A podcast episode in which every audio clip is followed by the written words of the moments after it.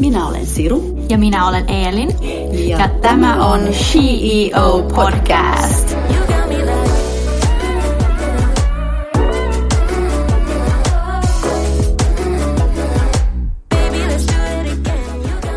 Moi kaikki C E O-kuuntelijat ja lämpimästi tervetuloa tämän jakson vieras Mari Karsikas. Mitä sulle kuuluu tänään? Mulle kuuluu tosi hyvää ja itse asiassa mua jännittää, koska mä en ollut keskustassa siis pitkiin, pitkiin aikoihin ja mä en ole tavannut pitkään aikaan enempää kuin yhtä ihmistä kerralla. Niin tää on tosi jännittävä paitsi niin kuin nähdä ihmisiä ja sitten mun mielestä meillä on tosi kiva vaihe töissä. Niin, eli todellakin sä olet Trendilehden päätoimittaja kaikille kuulijoille tiedoksi. Niin äh, haluatko nyt kertoa kaikille meille kuulijoille, että kuka on Mari Karsikas? Siihen on tosi monta vastausta. Mm. Sa- saat vastata niillä kaikilla monilla tavoilla. No ammatillisesti mä sanoisin, että mä oon journalisti ja mulla on kokemusta radiosta, uutismediasta, ää, asiakasmediasta ja aikakauslehdistä. Mutta sitten jos mä ajattelen niin kun ilman titteleitä, että kuka ihminen mä sitten olisin, niin sitten mun on melkein pakko sanoa, että pohjalaisuus määrittää mua jollakin tavalla. Mä oon tosi suora joissakin asioissa, ja vaikka en ole yrittäjä, niin oon yllättävän yrittäjähenkinen, kuten pohjalaisilla on tapana. Eli aina kun mä oon jossain töissä, niin musta tuntuu, että mä otan enemmän vastuuta kuin kukaan muut. Sitten loppujen lopuksi odottaa. Ja sitten toisaalta mä oon ehkä niitä pohjalaisia, jotka puhuu silloin, kun ne on asiaa. Eli mä, olen, mä osaan olla myös hirveän tuppisuinen ihminen, vaikka töissä joutuu opettelemaan sitä toisenlaista. Ja kolmas vastaus, kuka mä olen, ne. niin olisi se, että jos ajatellaan itseäni ilman titteleitä, ilman sitä kasvuympäristöä, niin musta ehkä korostuu sellainen niin kuin auttaja tai ratkaisija tai kehittäjä. Ja. Että kaikki ne, mistä mä niin kuin sytyn, niin ne liittyy jollakin tavalla siihen, että mä voin inspiroida muita tai auttaa. Että sen takia mä vaikka mentoroin tosi mielelläni, Just. koska mä koen, että siitä, tai mulla on jotain annettavaa kenties, ja mä saan itsekin siitä tosi paljon. Just. Arvaa muuten, kuka mulla tuli mieleen susta nyt heti tänä intuitio, Noora Hautakangas. Onko Noora Hautakangas pohja, Pohjanmaalta? Joo. Nyt tässä on jotain, tiedätkö, mulle uutta, eli teissä on kyllä jotain samaa teissä pohjalaisissa, pohjanmaalaisissa. Kuuntelepa se tota Noora Hautakankaan, se oli meidän ensimmäinen vieras tässä meidän podissa, niin kuuntelepa se, niin teissä on jotain samaa, eli se on se pohjanmaalaisuus, joka yhdistää. No jos sä vielä voisit kertoa meille, että kuka tai mikä on sun mielestäsi C E O?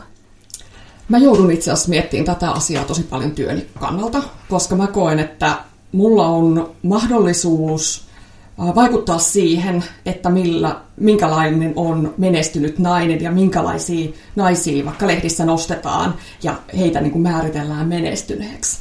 Niin mä ajattelen, että usein niihin naisiin liittyy joku semmoinen niin kuin rohkeus, semmoinen oman näköisen elämän ää, tekeminen ja joku semmoinen eteenpäin meneminen. Mutta se, mitä mä itse aina kaipaan näihin tarinoihin, on se, että uskalletaan rehellisesti sanoa, että siellä on aika monta epäonnistumista siellä takana. Että jos mä ajattelen mun omaa uraani, niin kyllä on kaikenlaisia kopsuja tapahtunut tässä matkan varrella. Ja mä ajattelen, että on tosi tärkeää puhua niistä, että kun harvan työura on esimerkiksi semmoista suoraa yhtä kunnianhimoista eteenpäin menemistä, vaan siellä on kaikenlaisia vaiheita.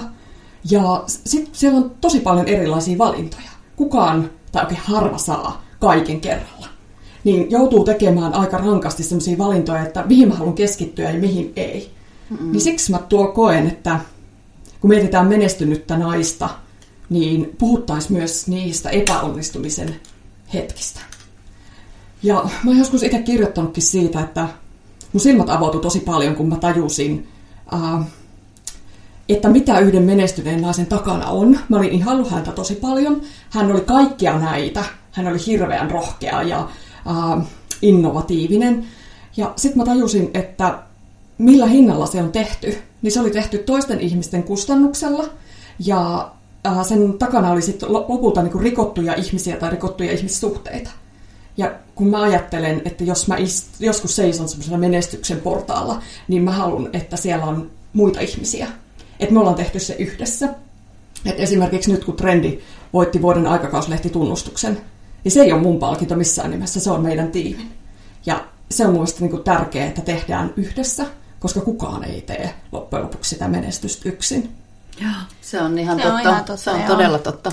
Mm. Ja, ja mä saanut vielä kertoa sen, ja. että kun mä mietin niin kun menestynyttä naista, niin mä usein mietin mun pomon pomooni, joka tota, oli hirveän älykäs, sillä sosiaalisesti älykäs ja sillä tiedollisesti älykäs.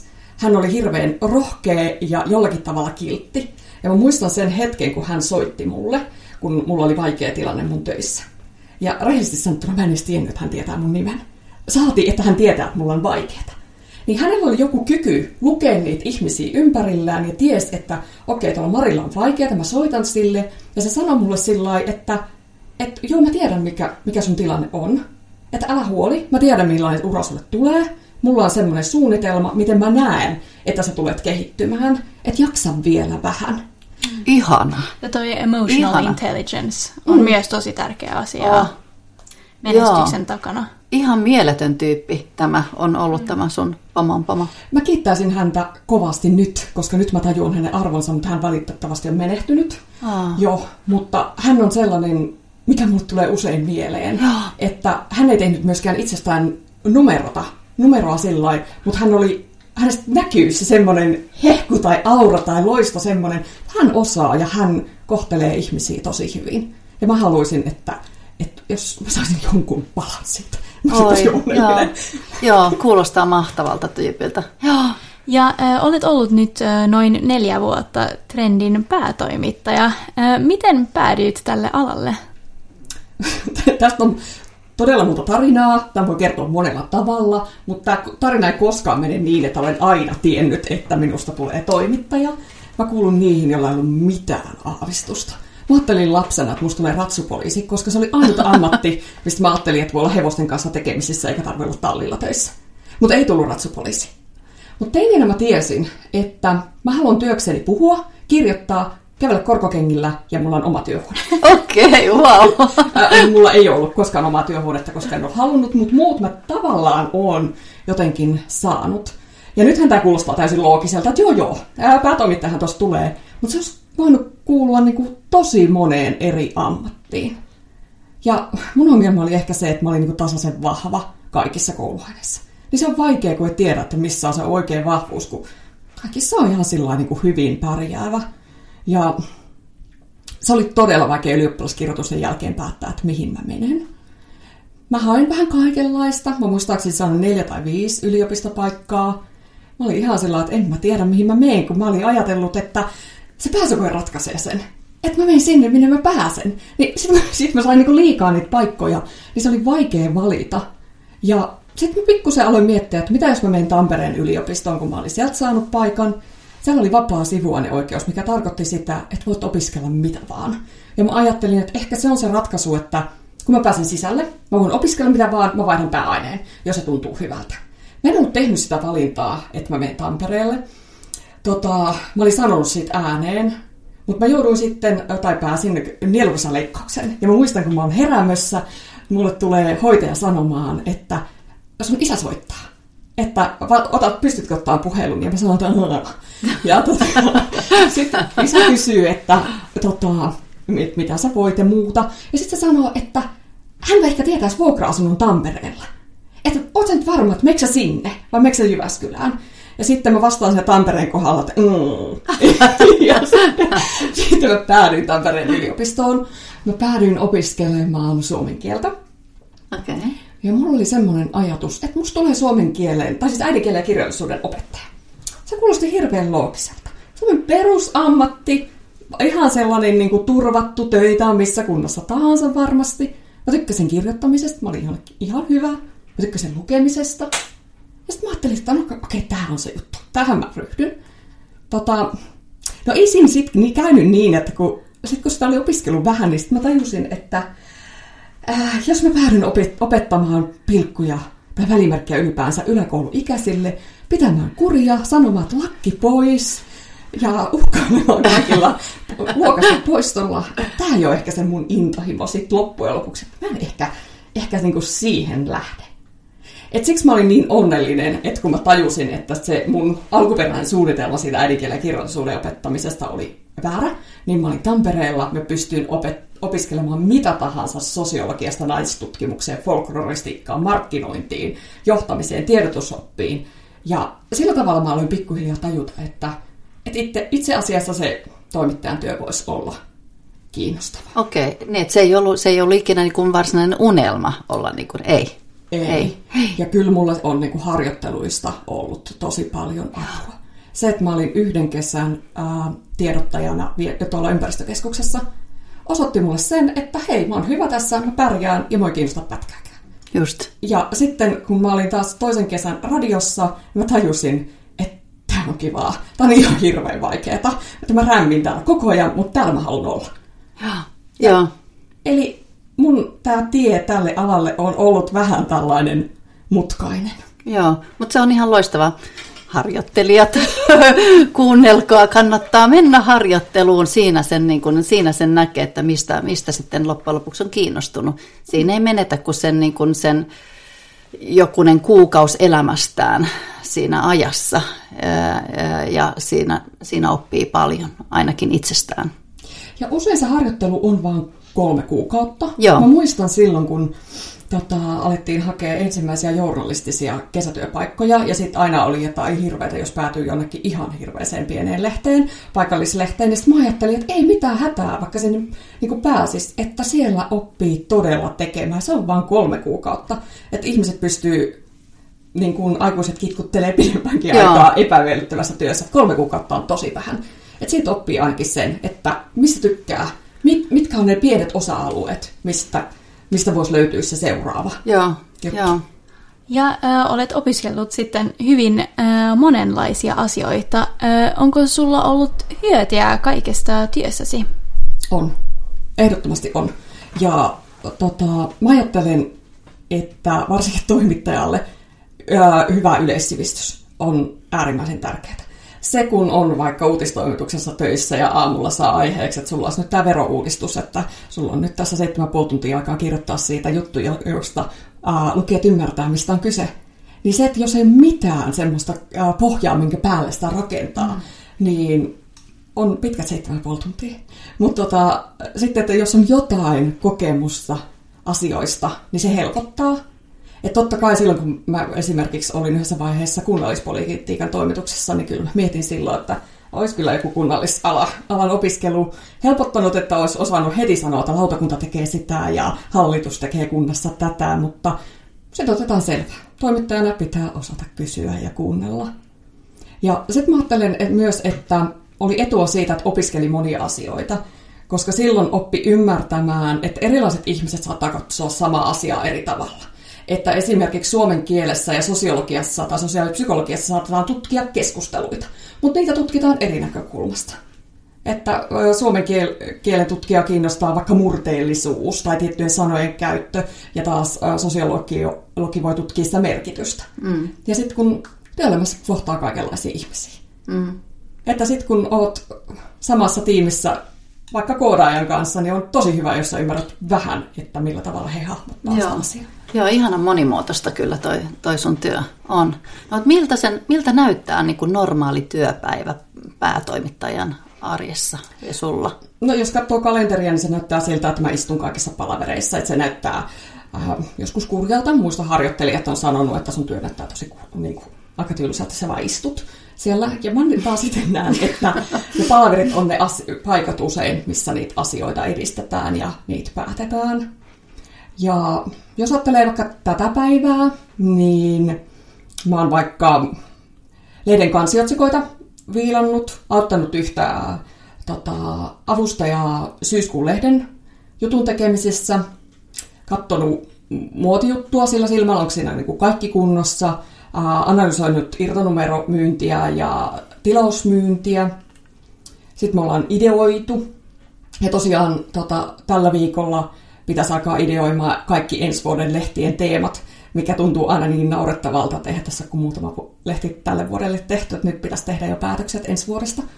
Niin, todella. Te olette niin paljon edellä koko aika. Joo, mm. pari, pari kolme kuukautta edellä, eikö? Joo, kyllä Joo. me niin kuin, ensi viikolla varmaan päätetään lokakuun lehden aiheet, niin, niin. Ketä haastellaan. Se tulee yllättävän nopeasti, että... Näin. Mutta toisaalta jotkut lehdet ajattelee joulua ne jotkut kuvaa. Niin, niin, aivan. Joo. Mutta tuntuuko joskus, että sä oot niinku niin paljon niinku muita ihmisten verrattuna ää, niinku tulevaisuudessa? Joo, tuntuu. Ja sitten mä monta kertaa mokannut, kun mä oon luullut, että jotkut asiat on kaikille jo tuttuja. Ja sitten tehdään tästä juttu, että tää on hirveän kiinnostava. Ja ei, se on vuoden kulttuuta asioita kiinnostava. Että tavallaan täytyy niinku ymmärtää se, tai tutkia tosi paljon sitä lukijoita, että mitkä kiinnostaa nyt, ettei voi mennä sen, että mua kiinnostaa tämä asia. Ja niin. Niin suuresti, niin, niin ei. Joo. Ja katsotaan vuoden päästä. Joo, joo. Mutta sä oot vähän siellä etulyöntiasemassa, sä oot siellä niin kuin, joo, sä tiedät jo, mitä muut tietää vasta myöhemmin.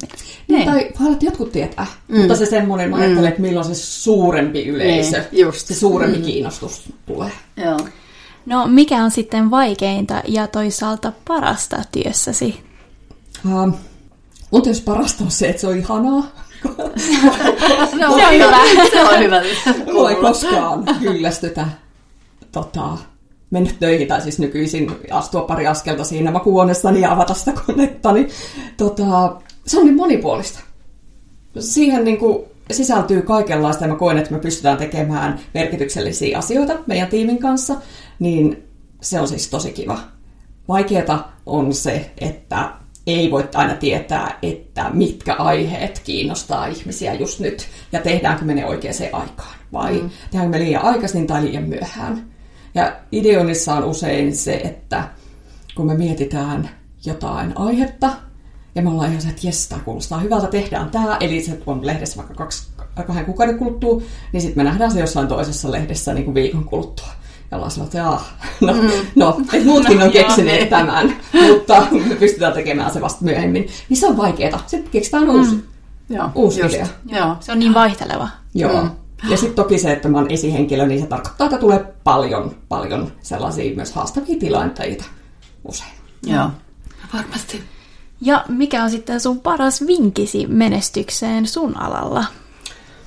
Mm, tota, jos mä ajattelen, että, alaa, niin kun, että on media-ala, niin siellä on niin erilaisia työnkuvia. Että se on niin eri asia olla vaikka uutistoimituksessa toimittaja, jolloin kilpaillaan sitä, että kuka kertoo jonkun uutisen ensimmäisenä edes niin kuin otsikkotasolla ja kirjoittaa siihen, että kerromme lisää myöhemmin. Tai sitten versus se, että on taittaja aikakauslehdessä. Että ne on niin erilaisia työnkuvia.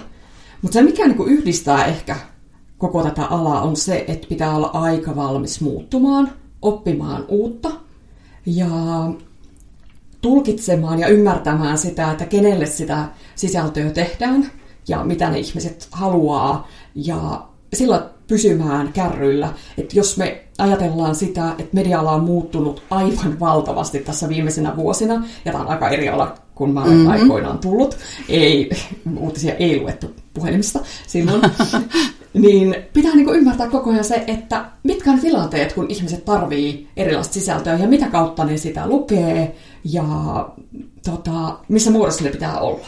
Niin se tarkoittaa sitä, että sitä osaa omaa ammattitaitoa pitää koko ajan kääntää toiseen suuntaan. Joo, just. Miten sä niin kun toivot vaikuttavasi naisiin Suomessa trendin kanssa tai trendin avulla? Mm, niin kuin mä sanoin, niin mä koen, että mulla on mahdollisuus vaikuttaa ja myös vastuu mm. vaikuttaa. Ja me mietitään tosi paljon esimerkiksi naiskuvaa ja kieltä, mitä me käytetään.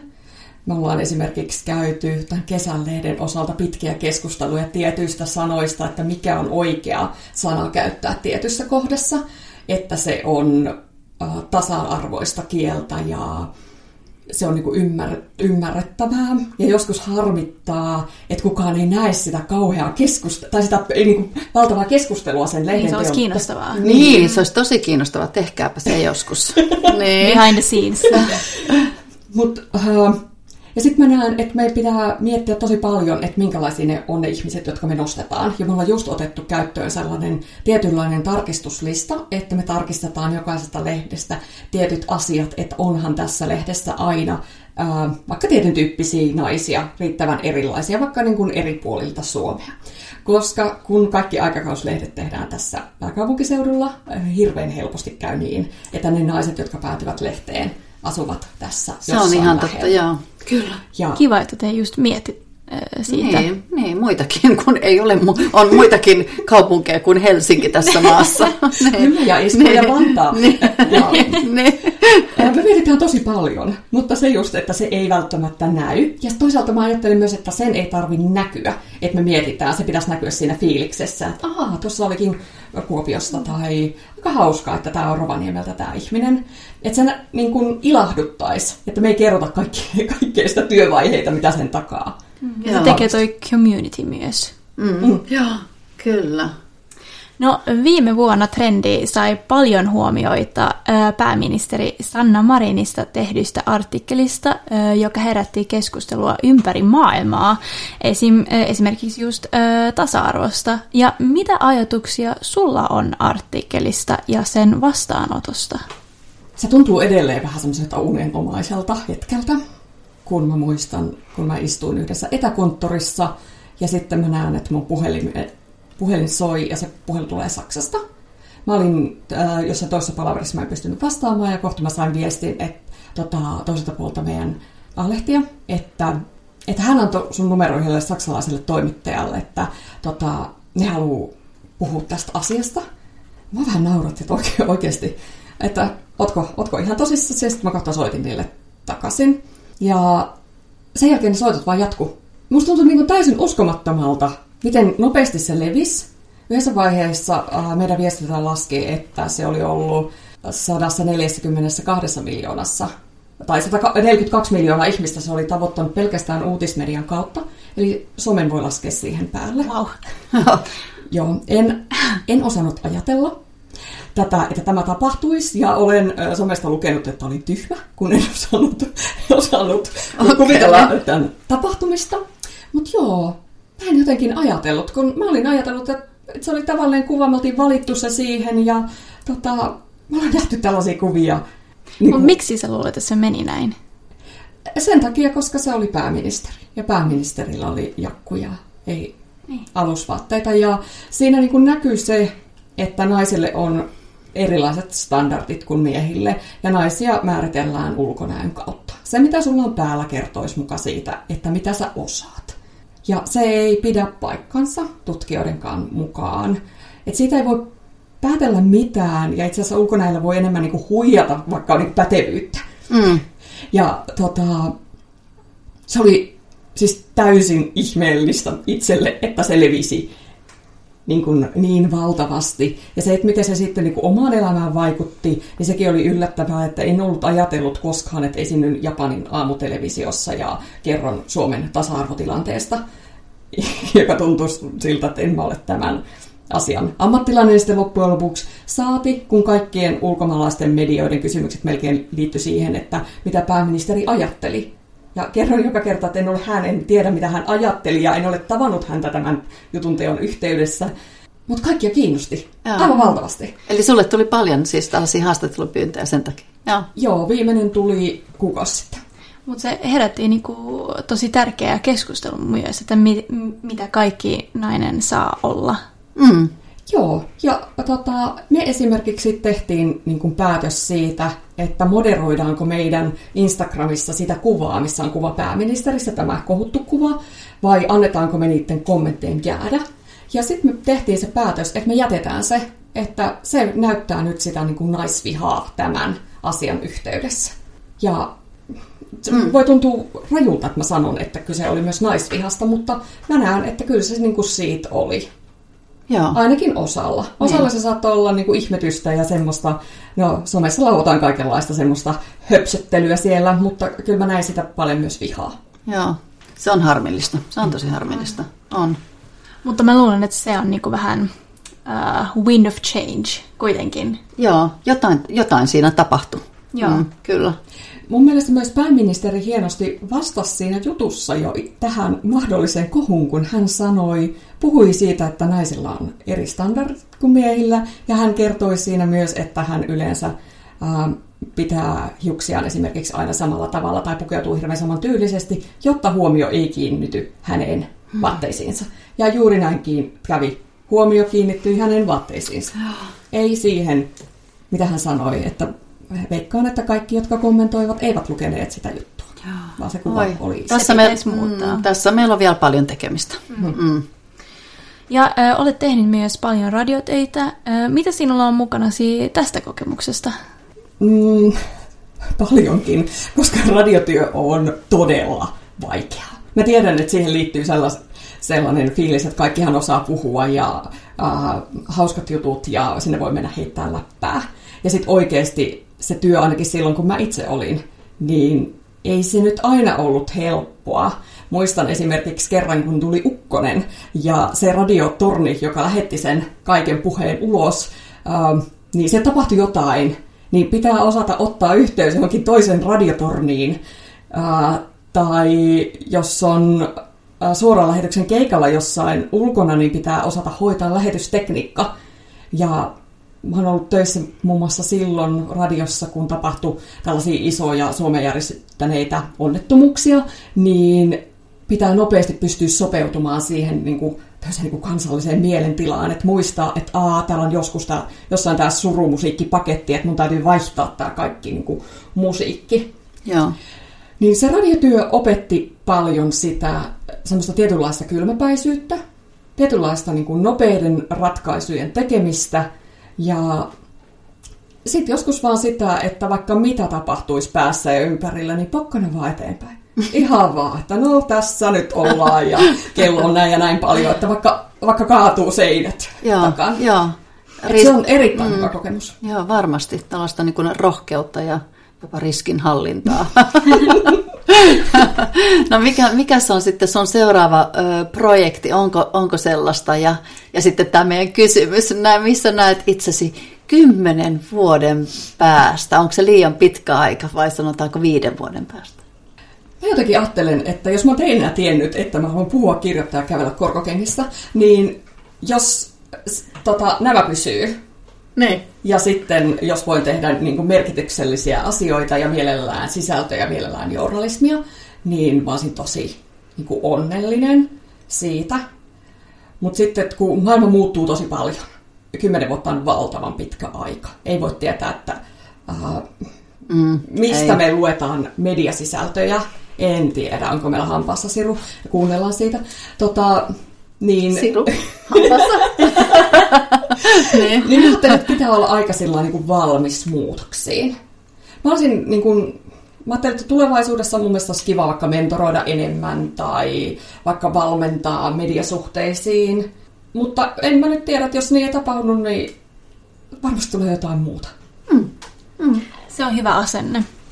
Ja äh, vielä viimeiseksi haluamme kysyä sinulta, että mikä on sinun C E O-vinkisi kuulijoillemme? Mulla on kolme. Okei, okay. oh, ihanaa. Tota, mun eka vinkki on se, että ei ole pakko tietää, mitä haluaa.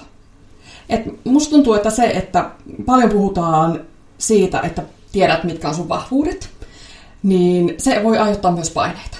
Ja mä en millään tavalla kritisoi kaikkia tämmöisiä niin kuin kursseja, millä etsitään vahvuutta tai tehdään aarrekarttoja. Ne on tosi hyviä, koska on tärkeää löytää niitä vahvuuksia, mutta se, että ottaa siitä paineita. Että se pitäisi tietää nyt, tai se pitäisi tietää nuorena, tai pitäisi tietää vaikka se kymmenen tai viisitoista vuotta, niin ei tarvi. Mä sanon, että kokeilemalla oppii. Ja mäkin olen ollut väärissä työpaikoissa. Ja sieltä on aina lähtenyt jotain hyvää matkaan. Mm. Että ei haittaa. Mm. Mun toinen vinkki on se, että älä anna kaikkeasi.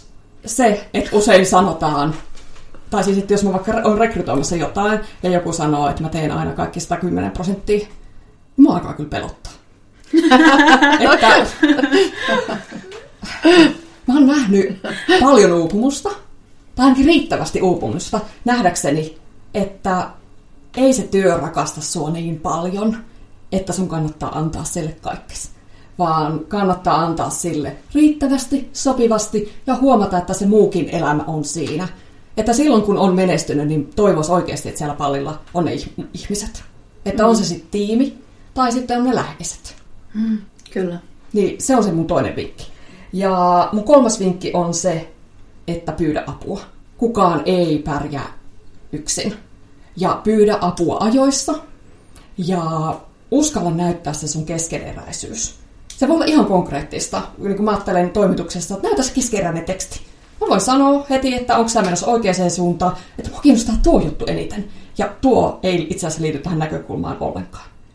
Ja tämä on niin kuin pieni esimerkki, mutta se voi liittyä isompiin asioihin. Hae apua, pyydä apua, hanki mentori tai hanki niin kuin pienenä palasina ihmisiltä apua siihen niin kuin uran tekemiseen tai uran suuntaamiseen.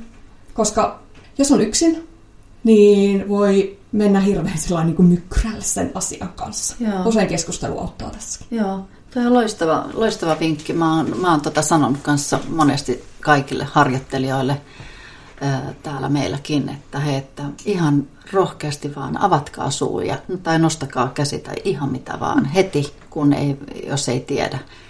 Että ei ole niin kuin itseksensä pari viikkoa ihan paniikissa kotona miettiä, että apua, apua, että, että mulla on tämä tehtävä ja mä en osaa tätä. Ja mm. tulee niin kuin mieleen todella oikeasti tässä niin kuin sellaisia niin kuin työkollegoita, joilla tuli ilmi, että kaksi viikkoa myöhemmin, että oli oikeasti, niin kuin ei ollut uskaltanut sanoa ääneen. Nyt, nyt onneksi kyllä kaikki uskaltaa, kun mä niin kuin sanoin, että nyt oikeasti sanokaa kaikki ääneen heti, jos ette osaa. Siinä ei mitään pahaa sanoa ääneen.